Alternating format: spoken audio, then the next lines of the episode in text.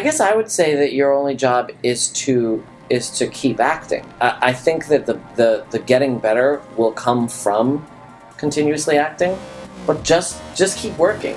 The experience will sh- sort of sharpen that blade.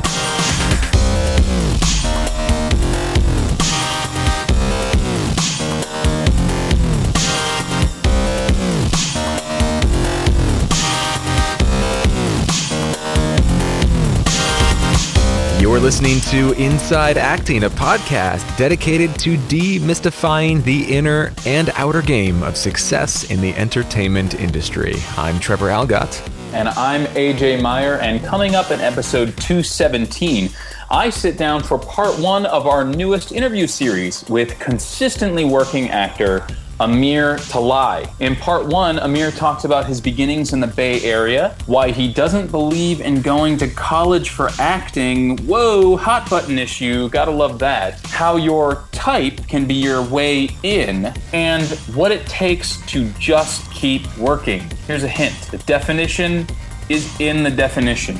All that and more coming up in episode 217, so stay tuned to your earbuds.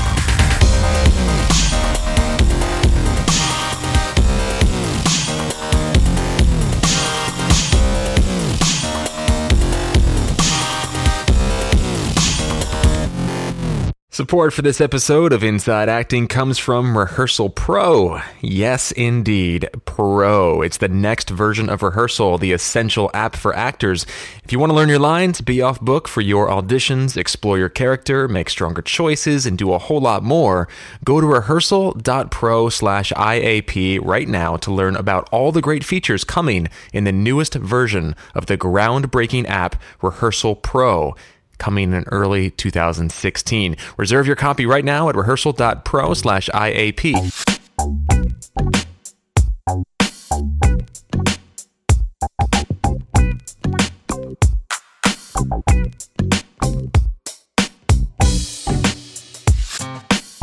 Hey, buddy. Hey, buddy. It's always good to hear your voice, brother.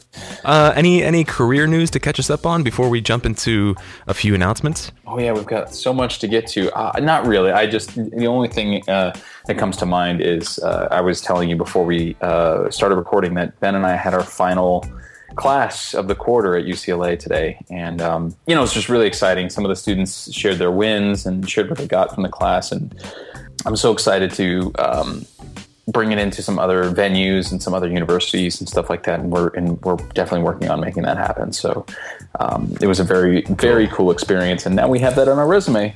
We taught grad students at UCLA. Yeah. You know? And you're you'll be going back for round two at some point, right? Uh, yeah, I mean they definitely want to have us back. It's just a matter of figuring out what that looks like.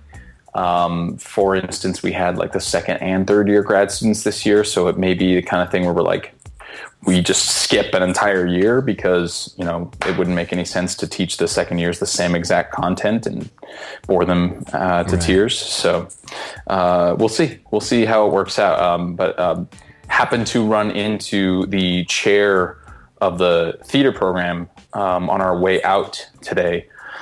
He's a buddy of mine because we, we he was a grad student when I was an undergrad there, and so it was um, cool to be able to catch him up. And he definitely sounds interested in, in continuing it and maybe even bringing it to the undergrads. So Man, how valuable would that be for undergrads to have exposure to that kind of stuff? seriously, seriously, Basically condensing the podcast and everything that, that Ben has picked up in, in his journey as well, and just yes, offering that to people who are just everybody would go to UCLA. It would just be a big problem for every other school. it's going to put anybody. Yeah, a big problem. Big, you have a big problem with UCLA.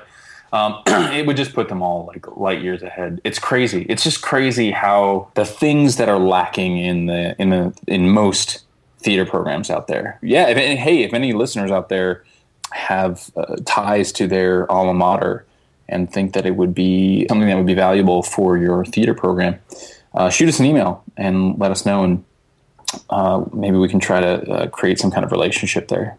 That'd be pretty cool. Yeah. All right. Sweet. So, all right. So, we've got a couple announcements we wanted to just sort of um, give a nod to here before we jump into this, the, the meat of the episode. And the first one comes from a listener, a longtime listener, a longtime member of the podcast, longtime supporter, good friend, Andy Goldberg. I had a chat with him this afternoon uh, for a good 25 minutes or so, and he was just telling me how uh, frustrated and helpless he felt at the latest news of, of yet another sort of mass shooting not only in the world but in our country. And actually, right after I got off the phone with him, I was checking my email and I saw an email I got from Dig, and it said that there have been 355 mass shootings in the past 338 days in the United States. Yeah. So that is more than a shooting a day, and a mass shooting is described as four or more casualties, uh, as in, in addition to the shooter themselves. So uh, clearly, we have a gun problem, and Andy was telling me how helpless he felt and frustrated and, and sad and. Ugh, I'm I'm going through it too. If you can't tell right now, just thinking Yeah. about this, and he wanted to do something. That's the long, the, the short short version of the long story and he figured out that, that he'd put a note out to people uh, on Facebook and just say like, look, if you guys want to get together, you know, we're artists, we're actors, we're storytellers. We have a responsibility here to be a part of this dialogue and shape the culture in a new way. If anybody wants to collaborate and just make something, I don't know what, but something, contact me. And a lot of people contacted him and and I was just so on board with the idea and I think it's so wonderful to just, you know, be leaping not knowing what you're going to create, but knowing that you that you've got the impulse and the push to create something, leaping, getting the support of a bunch of people, and saying like, let's just do something about this. I don't know what it's going to look like, but let's do something. So uh, I offered, of course, to to say to say something on the show, say something on the show, and uh, and Andy just just said, uh, you know, like if people are interested, have them email him at artistsdoingsomething at gmail.com. That's artists doing something it's all one word at gmail.com and they're going to be having their first meeting tom- uh, well as of this recording tomorrow saturday at 2 p.m. as part of the ABC meetup that all our members get access to um, uh, twice a month. Every I think every first and third Saturday of the month, a bunch of our podcast members uh, who are on the mem- membership message boards and stuff meet up and collaborate and support each other and have a little mastermind session. And uh, the first one will be tomorrow. It'll probably be mostly members, uh, but if you are not a member and you still want to be involved in this with Andy, just email him at artistsdoingsomething at gmail.com. And uh, mad props to you, Andy. I'm looking forward to seeing how it unfolds and, and stepping in and being a part of it where and when I can. So that's the first announcement. Yeah. The second announcement, uh, I know, it's just like, it's yeah it's just it's so it's just so tough. And and i i just uh, you know like like you said i just applaud andy for for for wanting to step up and and and like you said do something. And also to own that he's an artist uh, an actor a writer a director a storyteller you know because yeah, i felt that way too. That's how that's how the war cycle came into being. You know it's like yeah, we're, theater artists, we're actors, writers, directors. Like, what what what could we possibly do? And what we do is we tell stories, and you know, he, he's he's owning that and and saying, you know, I'm, I may not be a politician, a policymaker, uh, you know, uh, someone who can influence that in that way, but I am a storyteller, and there is something that I can do. And he's, you know, so anyway. I just I really Yeah. applaud you, Andy, because yeah, we're we're all going through it. We're going through it as uh, as a as a nation. I, I was just gonna say for any of our international listeners, I guess it depends on where you're what where you're coming from in, in the world, but uh, some may be able to relate to this, and some may not because it's just not an issue in their country. So um, yeah. Anyway, the U.S. is number one in terms of uh, gun violence across all the developed nations by far. I was also reading that that guns kill pe- more people in the U.S. than I think like, uh, or actually maybe it was the world than like AIDS and car accidents and like malaria combined. Uh, it was it was like something completely ridiculous and completely not completely but largely preventable. Uh, you know, I think we need to get this figured out. Yeah. I don't know what the answer is, but man, it'd be really nice if we all stopped shooting each other. And I just, I just want to say, like, I, I, one thing that Andy said, which is a little bit of a throwback to our last episode, where uh, I quoted Anthony Jeselnik. Um, saying that like you know when you when something like this happens and everybody runs to social media and says that my thoughts and prayers are with the victims and with the families it's like how that means nothing except don't forget about me you know which is sadly accurate and sadly true. Andy had that impulse and he thought you know what? That's worth nothing. Like i want to do something. And that, that's what this is growing out of. So i, I really hope that um, our listeners who feel uh, similarly um, collaborate and connect with andy and, and the community and, and you know like let's change the narrative we're the ones to do it it's our responsibility right Yeah. Let's do this Change the narrative. I like hashtag that. yeah Hashtag Seriously. Okay, so our second announcement comes from longtime listener Justin Nichols. He is part of the production team for a film festival, the Little Fil- Rock? I'm sorry, Little Rock Picture Show. Yeah. thank you. it's a horror, sci-fi, fantasy, animated. Uh, not necessarily all of the above, but you know, features and shorts that fall into those categories. Uh, and uh, every year, um, they put this on, and past um, features and films that have screened there. Um, let me see, give another way to put this. It's got a nice tie with inside acting. Eric England, who's been a, a guest on our show before, Ace Marrero, a good friend of ours and, and guest on the show before. They've both had films there. In fact, I think they're they worked on a film together that was one of the films that was there. And he just said, you know, like since there's ties to the community and the podcast, I just thought you guys might want to um, give a shout out to it on the show and also offer listeners a discount. So if you are interested and you're in the area, Little Rock is that in Arkansas. So it's in Little Rock, Arkansas, and you can uh, check out the link on our website. And if you'd like to go and, and purchase tickets, you can get a, a discount on those tickets with the promo code IA2016. That's IA2016. So check that out. Link on our website. So those are the only two major announcements that we had before our uh, third sort of announcement, which is tied in with uh, one of our favorite sponsors in the world. You mean VO to Go Go, the award winning voiceover training system and winner of Backstage's Reader's Choice Award for Best VO Training four years in a row? Visit vo2gogo.com slash start for a free getting started in voiceover online class that'll help you add voiceover to your acting portfolio.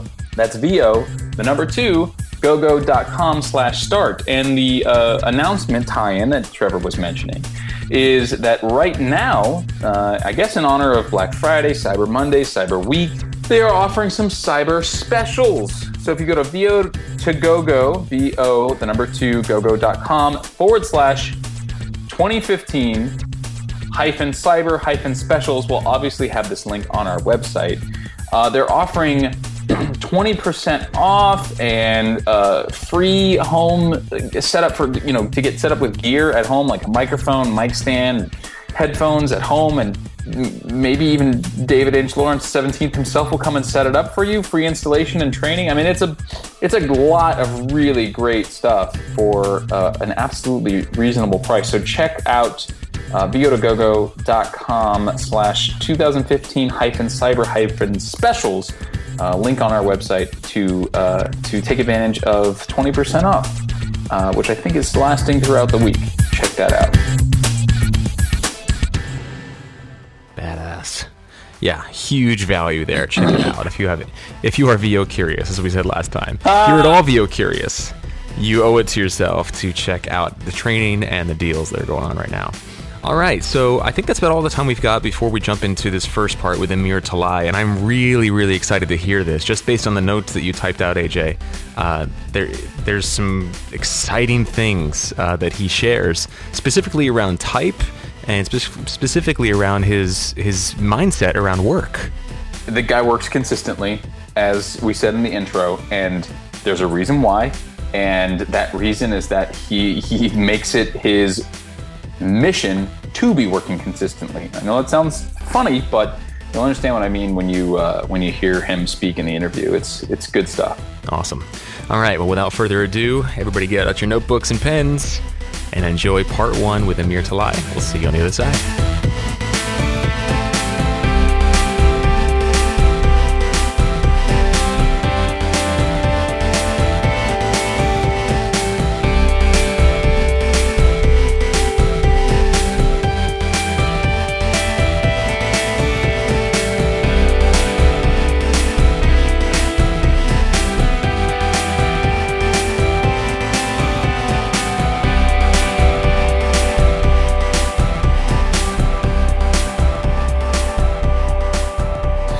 This is AJ, and I'm very excited to be sitting here with a longtime professional actor. I, I want to say, like, your IMDb credits go back. I mean, there's there's got to be like 90 of them on here, and you've got stuff going back all the way to 1992 on here. I don't know if that's uh, that's all true. I guess we'll find out the truth. That's today, accurate. But, uh, all right, all right. IMDb is infallible. I always say.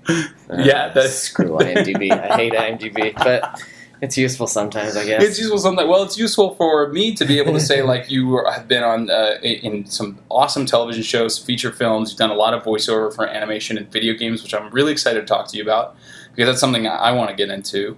And uh, you know, some of your biggest credits, like we were talking about before we started recording, like um, what to expect when you're expecting, and uh, Agents of Shield. You were in the Kung Fu Panda series. Like there, there's so much here, and and I'm always so excited to talk about somebody who has like this very long, sustained, consistent, storied career Mhm. because it's just like, oh, you are the working actor, Right. right? You know, they say like the the, the number of actors that you know on TV or or you know my name who are like the big stars, like the Brad Pitts and the Angelina Jolies, represent like one percent of the five percent of the hundred percent of the Right. union that are actually working Yeah. and then there's all these actors who aren't even in the union right. so you're part of that you know constant or consistently working actor who's making their living or maybe not we'll find out you know being an actor and that's so exciting for for uh, me and i know our listeners to to talk to somebody like Mhm. that so i really appreciate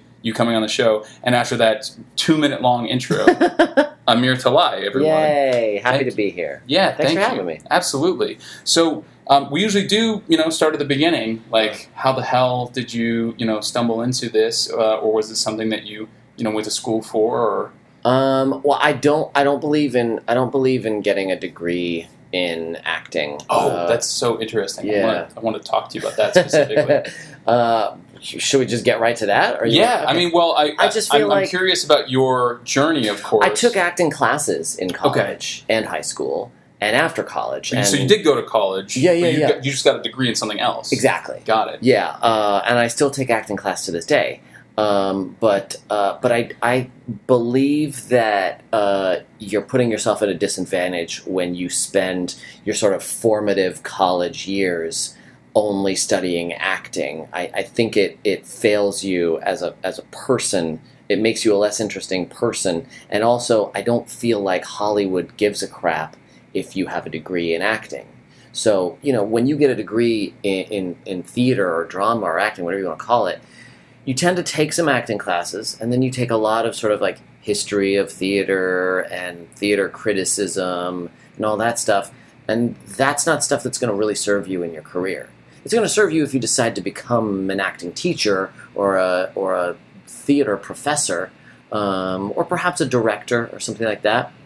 But uh, but I don't think that that getting a degree, my opinion, I don't think getting a degree in acting is is going to help you become an actor. Can I ask what you did get your? Degree? I got a degree in uh, communication, so basically advertising and marketing. Okay, Um, and uh, frankly, that's shaped my worldview a lot. I more. was just going to say you probably put that kind of like the marketing tools into play all the time for for yourself, your acting career. Uh, not not as specifically as that. It's more so that it's it's made me understand my place in the machine. Mm. as an actor. Uh, it's made me uh, look at the way I see sort of media images and, and what I want to support, what I want to be a part of. You know, what am I saying in the things that I do? Interesting. Man, I feel like we could spend a really long time talking about just that. um, that's so fascinating. So the reason that I was saying that, I wanted to talk to you about that, or, or the, the the whole college thing, is because it's a it's a I don't want to say hotly debated issue on the podcast, but it comes up a lot. Okay. We talk about it often because there's there's so many different you know ways of of looking at it. There's you know some people who say like don't go to college at all Mhm. and you know come right out to Hollywood because youth is an asset and you you you should be here. And there's some people that you know um, talk about how formative those college experiences are, Mhm. and that you know. And so I think I don't know that anybody's sort of married the two, which is kind of what you're doing. You're saying like, yeah, sure, go to college, have those formative experiences, become a better human, hmm but you don't necessarily need to get an acting degree. Right. No, be an acting class, and if you can go to college in Los Angeles or New York, where you'll be able to go to college and maybe audition at the same time, Mm-hmm. that's probably ideal. Um, but uh, but you know that's not what I did, and it worked out. So it, I, I, there's there's a hundred different ways to do it. Yeah. Well, and we've had that many people on the show. So, Yeah. um, where where in I grew go up in the Bay Area. I went to college at UC Berkeley. Okay. Um, and I worked up there.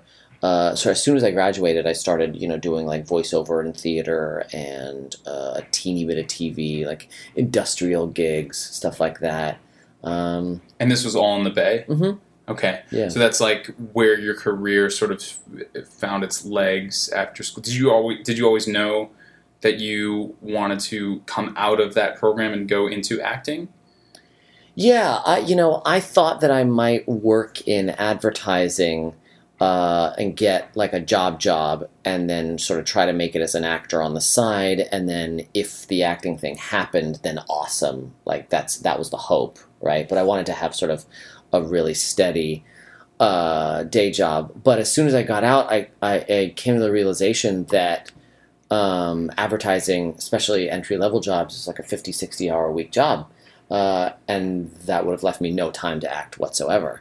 So instead, I just ended up taking, you know, sort of hourly, whatever jobs, you know, working at various dot coms and things like that, um, and acting on the side. And after a couple years, the acting just sort of overtook the day job, and that was that. Wow. Yeah, And did that when it overtook the day job, as you said, did that happen in the Bay or did that happen? it happened in the Bay. Yeah, Okay. it, it happened up there. Um, and then after about two years of that, I found that I was making. I was I was sort of in the upper echelon of Bay Area actors, and yet there definitely felt like there was a ceiling that I was hitting. Mhm. And so I had some friends from LA and New York who were like, "You got to get out of here. You you you could work in LA or New York." Uh, and I picked LA because I'm a California boy. And so here you came down. Here you are. Yeah. Um, that sounds far too easy. Um, I'm sure there because you know one of the things uh, you know you uh, are familiar with, uh, uh, friends with uh, Ben Whitehair, Mhm. and he and I are teaching this class at, at UCLA right now. And one of the things that we've told them is like, f- for the most part, on average, of course, every story is different, but on average, it can take someone between like you know six to ten years to start actually turning a profit, so to speak, or like working hmm um, where, where their the majority of their income comes from from acting. hmm Um, that's been our experiences, the two of us, and then also you know a lot of people that we know. hmm Um, what do you think supported you in making that happen so quickly to to make that transition from the hourly you know jobs that you were doing into making the majority of your income as an actor?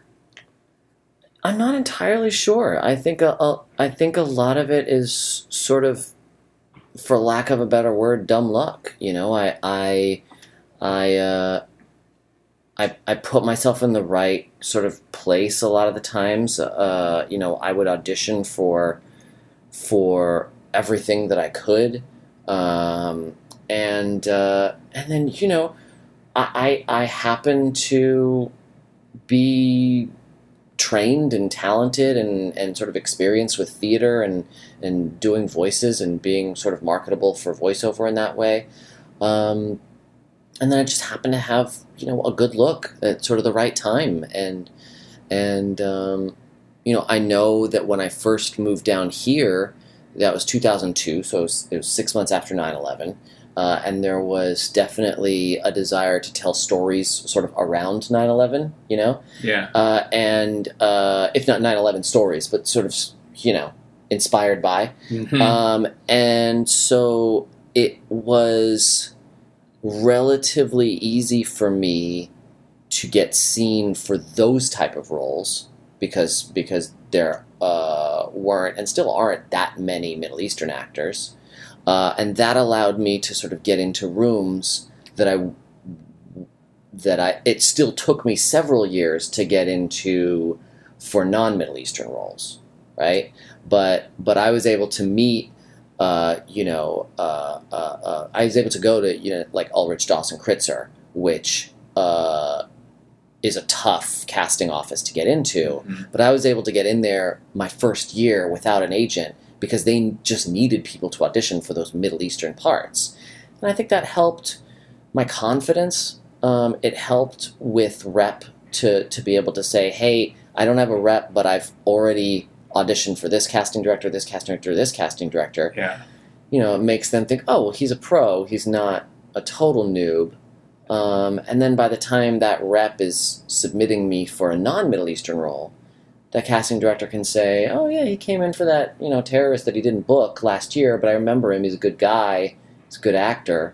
Sure, I'll see him again." Yeah. So I think that helped. Yeah. Uh, but So, but, you know that's dumb luck, right? Like I didn't do anything to become Persian, right? That's just luck. So it, it, it- there's sort of random, sort of zeitgeisty stuff. I suspect that right now, if you're, uh, look, I'm sort of halfway pulling this out of my ass, but if you're like an Asian girl in her 20s, you know, I think with like Fresh Off the Boat and Dr. Ken and um, I, I feel like there's one other show that, that, that centers on Asian people, but I'm, I'm losing it right now. But I think that you might have an easier time getting seen for a tiny role than you might have five years ago, Right. right? And that's, again, just dumb luck, right? Yeah. Well, dumb luck in that you're right. You didn't have any choice in terms of Yeah. how you came out of the womb, but, But, but at that's the the, thing is like you- random stuff happens, right? Like 9 11 happened, and then for a year or two, people were very interested in telling stories about Middle Eastern people. Right now, you know, Fresh Off the Boat and Dr. Ken, those aren't world events, but they're still sort of events in Hollywood, right? Mhm. They're, they're, they're, they're things that are in the zeitgeist. And people Yeah. are interested in telling that story. Even down to like sort of Emma Stone playing an Asian woman in in Hawaii. Hawaii Yeah. or Aloha. I forget what Yeah. it's called Yeah. anyway, I think Hawaii. Um, you know, that was sort of an event that brought Asian women a little more into the zeitgeist and made people think about Asian women a little bit more than they had been Right. previously.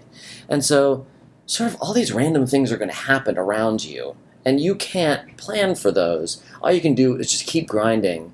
And if something like that happens and you get lucky enough that your sort of type is in the zeitgeist at that moment, great.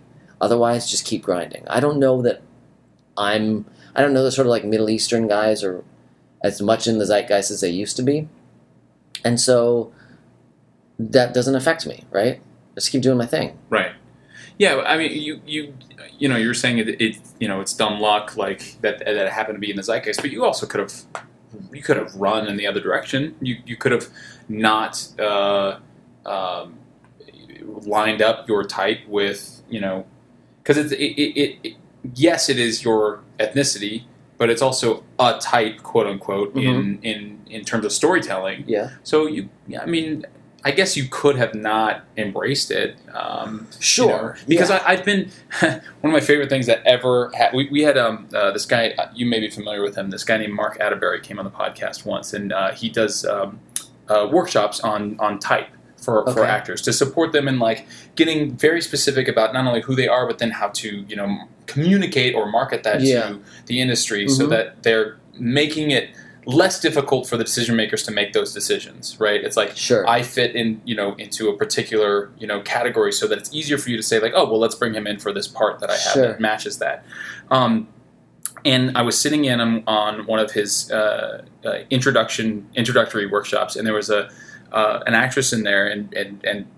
Trevor and I still talk about this to this day. Who said, "But," she raised her hand. She's like, "But I don't want to be pigeonholed, yeah, right? I don't want to be just seen as that." yeah, and so and that's what i mean is like i guess you could have you could have thought that and gone and and and sort of fought against it or resisted it but it sounds like you just used it to your advantage and and and worked on that in order to get in those rooms build those relationships then eventually get seen first for both middle eastern and non-middle eastern yeah. stuff Yeah, absolutely. And I, I empathize with that fear, right? You, you you worry that you're going to be playing, you know, if you're an Asian woman, you're going to fear that you'll be playing stereotypical Asian women forever, right? Mhm. You're only going to play like geishas and math whizzes, right? Something awful like that. yeah yeah Um, but I think that you have to, uh, you have to, you just have to let go of that fear and and know that if you have the capability to play outside of those types, that you, that you'll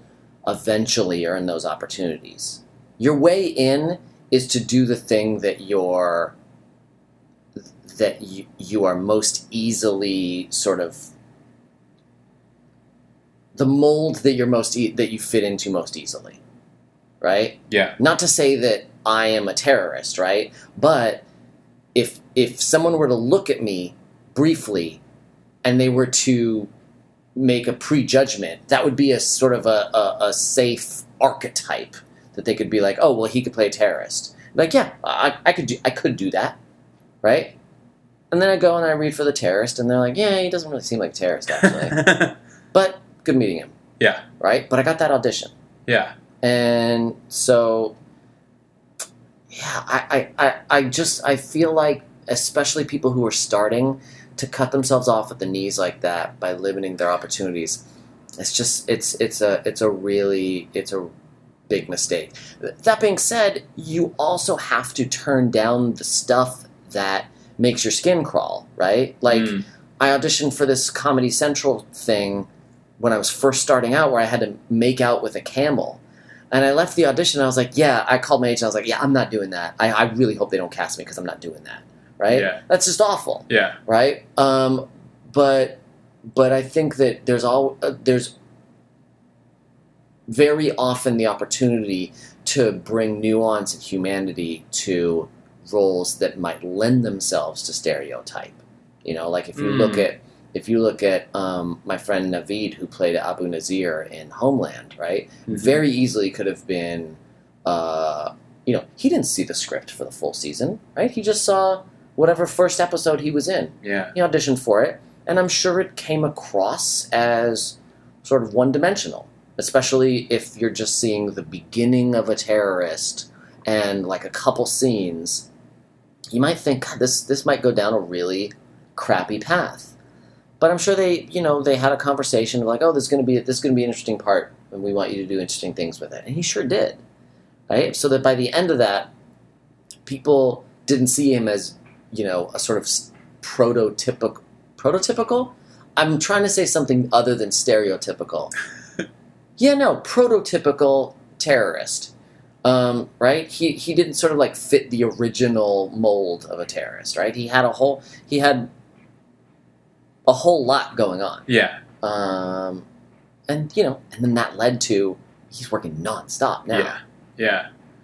Yeah. I mean, I, I'm so fascinated to talk about this in particular because we talked about this before we started recording. One of the things that I've just dealt with and talked about even on the podcast is Mhm. like the the the blessing and curse of being multi-ethnic. Mhm. The blessing being that like I get to go into rooms all the time to play guess like Right, yeah. you know Latino to Serbian to Russian to Middle Eastern Yeah. to um, you know what have you. I just had a, uh pilot audition where the character was Egyptian, Uh-huh. like just you know running the gamut. Yeah. And then what ends up happening is like, oh, you know, he just was he didn't look that enough. Yeah, you know, he didn't sure. look X enough. Sure. And um, one of the things I'm taking away from this, which I'm really grateful to you for, is like, well, I got in the room. Yeah. And they saw me, and and hopefully, fingers crossed, I did good work, and they'll call me in for something else some, Right. at some other point. Absolutely. But it's been um, has been more of a source of frustration than a source of like, oh, how awesome it is it that I got to meet that person and start that relationship. Yeah, and then it, if you think about it, you got in the room because you looked, you know, let's say Egyptian-ish, right? Mm, yeah. And then you didn't get the part because you weren't Egyptian enough. So that role demanded a certain level of Egyptianness, right? Just Yeah. the same way other roles demand a certain level of nerdiness or beauty or whatever, right? Mhm. So you got in the room, you did your thing.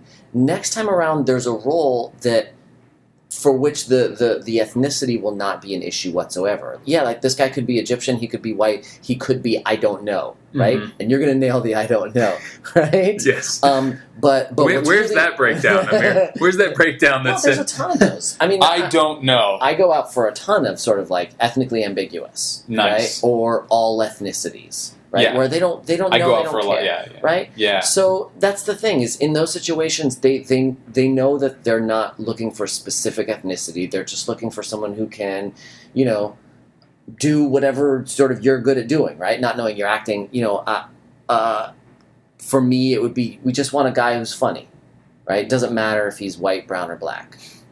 And sometimes it will matter if he's brown or black, but a lot of times the roles that I try out for doesn't matter. We just want someone funny. Yeah. Awesome. Yeah.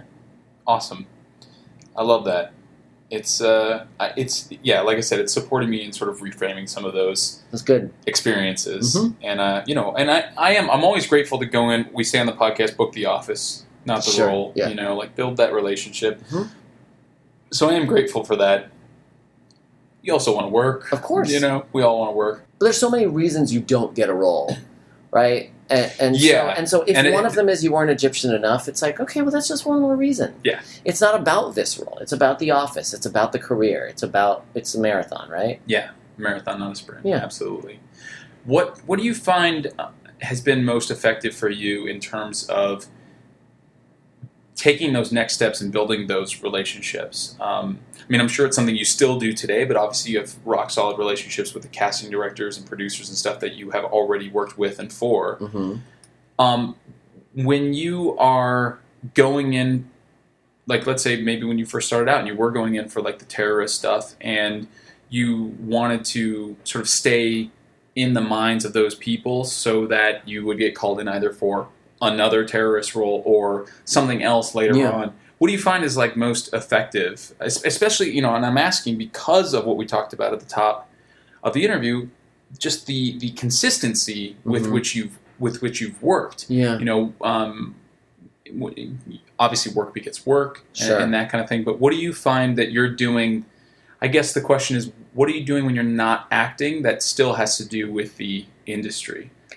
Um, you know, it that's that's a good question. I'm not particularly good at sort of actively cultivating professional relationships. Um, in the sense that I'm not like I'm not sending emails. I'm not a big marketer. I'm not sending cards really. Like I'll do a thank you card. Um, you know, if if if someone did something nice for me, but but mostly I feel like the the way to to get to stay in people's minds. And this might let me finish before you go yeah that sounds easy is to keep working. And the way to keep working does not necessarily mean keep booking guest stars in movies right? It means um, be in class do your friends shorts do theater um, and just keep moving. It's about action, right? It's I, I don't. I, again, my opinion. I don't think it's about uh, advertising. You know, when people say like, "Hey, you know, McDonald's airs twelve ads a day," because they're hoping that you show up. You know, that you think of them when you are hungry for a burger. I don't. I don't feel like it works that way.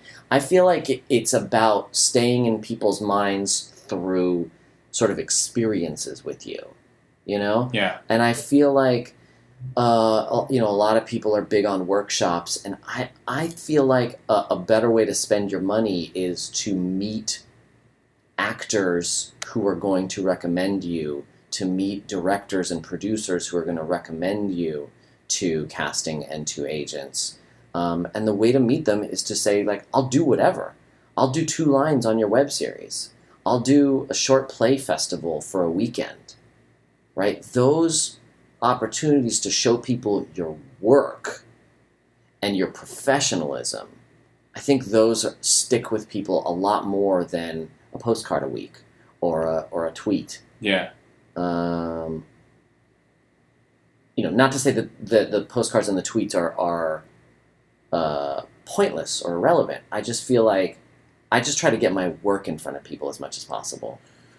Do you feel like the people who are the decision makers for the stuff that you will get paid for are are involved in this stuff that you're not necessarily getting paid for? In other words, like you said, like your friend shorts or the web series or the or the short play festivals, like Yeah. those kinds of things.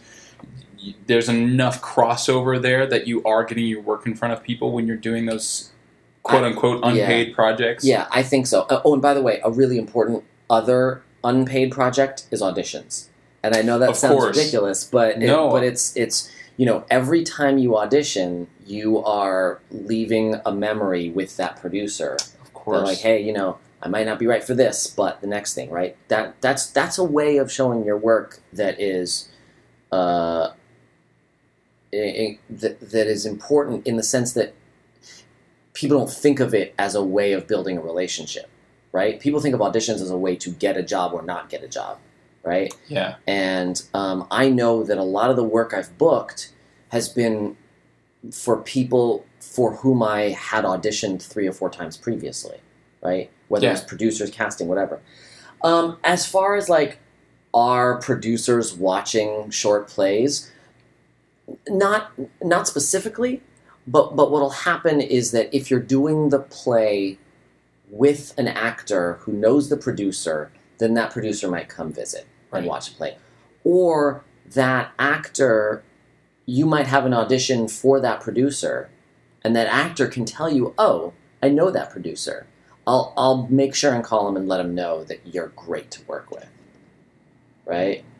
Um, so uh, yeah, of course not. Don't don't do theater because you're going to get a lot of agents to come see it and go, him i like him right that that that sort of discovery thing that doesn't happen but it's about cultivating the relationships with other actors right coming up together helping each other out i think that that is really useful yeah. Uh, I love the saying, "All boats rise with the tide." yeah i think it's true That's fantastic. So interesting. That's another thing that I I never really framed in that same way. It's like doing those unpaid projects because the actors that you're working with might be able to support you in cultivating a relationship with a gatekeeper, quote unquote, or a decision maker, quote unquote. and not just that but the the the actors and the sort of low level writers and producers right and just by low level i just mean people who aren't getting paid right Mhm. not I don't mean that pejoratively, but um, those people are going to go on to create more stuff, right? A guy who's shooting a web series that you work for may end up being a writer on a TV show in a year or a producer on a TV show in two years. Same thing with the actors. With so many actors creating material, if you end up acting opposite someone, um, they might put you in their series Yeah, two years down the road. yeah. So just keep cultivating those relationships. Yeah. So it's funny because I asked you, um, what are you doing in the industry when you're not acting, and all you said was acting. Really, Yeah. at the end of the day, but that's great. I mean, you know, it's totally true. You even said, you know, when we were talking about school, you said I'm still in class. Mhm. Um, uh, I feel like it's one of the most quoted things that we that we that we quote on the podcast. But uh, James DuMont uh, came on and said, "Your only job as an actor is to get better. Like your, Mhm. your your your your job is just keep getting better as an actor." And it sounds like you know between either experiential, you know, things where you're on set or you're on stage, or through class, you know, that's where you're putting the majority of your your focus. Yeah. I guess I would say that your only job is to is to keep acting. Because I, I think that the, the, the getting better will come from continuously acting. But just just keep working, right? The experience will sh- sort of sharpen that blade.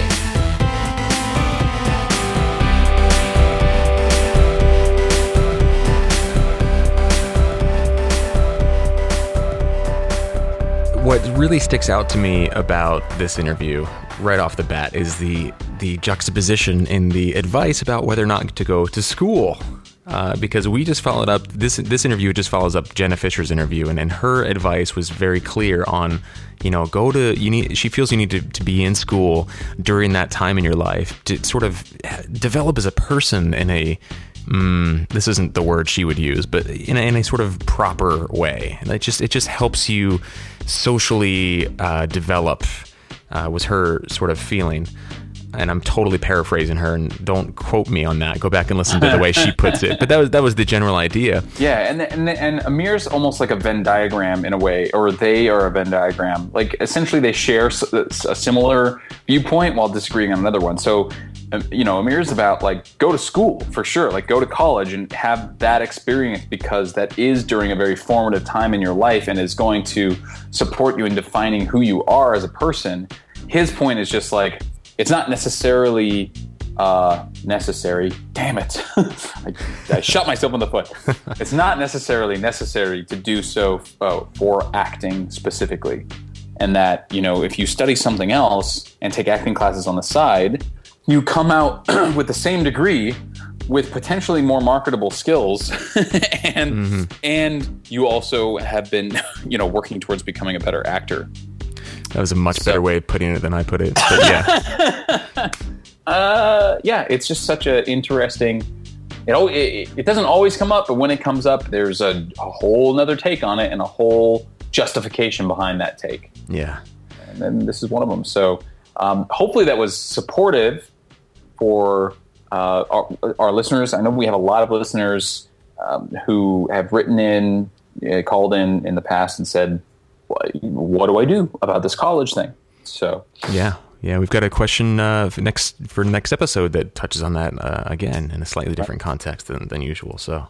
Um, but thank you, Amir, for for the chat. And that was this is just part one. We've got another part coming at you next week. That's right. That's right. What is your uh, pick of the week, brother? So, my pick of the week is one of the most compelling sci fi films I've seen in a long time, possibly ever. It's called Ex Machina, uh, and it, it kind of did the festival circuit about a year or two ago, and, and just, I think it got did pretty well. I don't know specifically, and I, I remember reading some reviews that sort of pan, um, criticized it a little bit, but it was so unexpectedly deep and fascinating, and all about human um, human behavior and, and manipulation and and oh man, it was it was really a trip, and it's the kind of movie that I think I'm going to want to watch at least once or twice more to really soak up the nuances.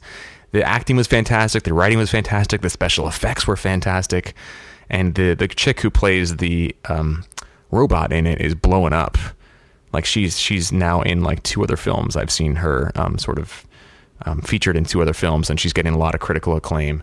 So uh, great film, check it out. Especially, especially if you're a sci-fi fan. In fact, if you are, you've already seen this film, I'm sure. But if, if you haven't, uh, Ex Machina. Yeah, well, not only did it not only did it make the festival circuit, it, it got distribution because I yeah. we saw it. I remember seeing the, the, movie posters for it all over New York. We were still there, and um, yeah, it, it's definitely one of the ones. Not only was the not, not only was I intrigued by the um, by the poster to take a note from Alexander Boylan. Alexander Boylan, thank yeah. you not only was I like intrigued by the poster, but I was also uh, hearing great things about it from uh, friends and, and, and whatnot. So yeah. uh, yet another stamp of approval. Thank you, Trev. I'll definitely be sure to check that out. Please do, because I want to talk to you about it. Because I, I, it's so cool, man. And I was watching it with my brother, and he turned to me and he said, uh, he said, this like th- two thirds of the way through, and he's like, "This movie's freaking awesome." you know it's a good sign when somebody turns to you and says something like that. Cool, man. So, what's well, your pick? Well, speaking of awesome films, so I stumbled upon this because they have, I, I think they have a relationship with UCLA somehow. And so I got a, a free membership actually for this website called indieflix.com. I N D I E F L I X.com.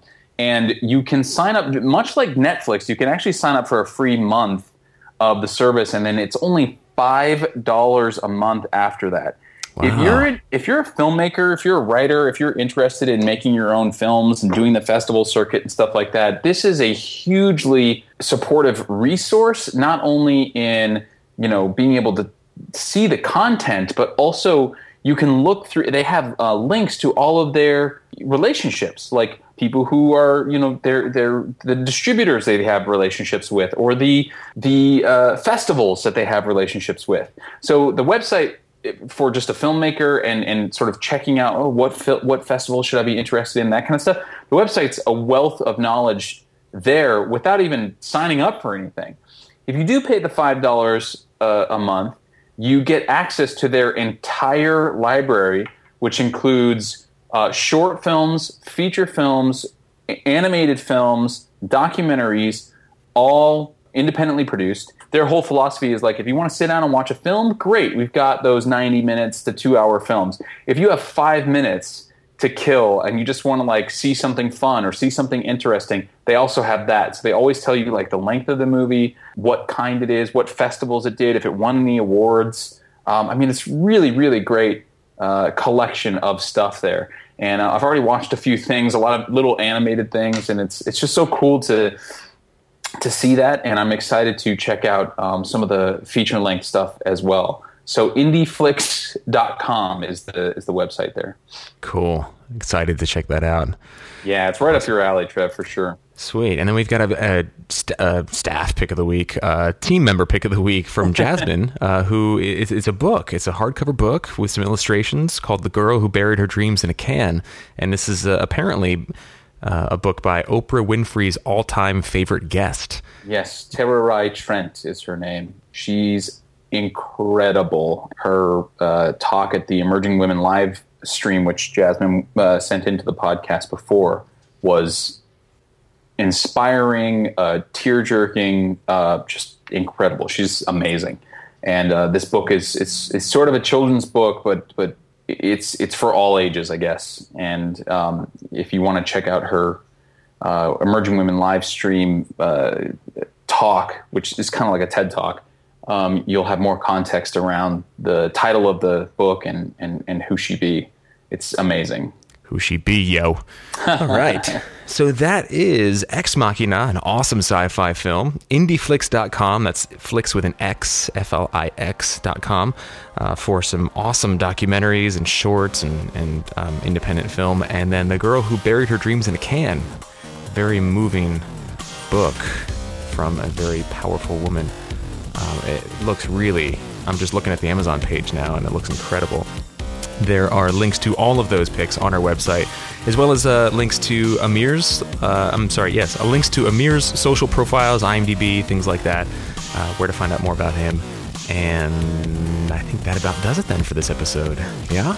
Yes, sir. Today's episode of Inside Acting was produced and co hosted by yours truly, AJ Meyer, and of course, Trevor Algatt. Jen Levin is our production coordinator. Gadali Gubarek is our marketing and web director. Jasmine Bristow is our director of public relations. And Deborah Smith is our community manager.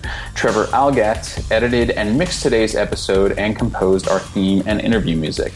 You can sign up for our weekly email dispatch and listen to all of our recent episodes over at our website, insideacting.net. You can also find us on iTunes, and your reviews there are hugely appreciated. Special thanks to our sponsors, Rehearsal Pro and VO2GoGo.com.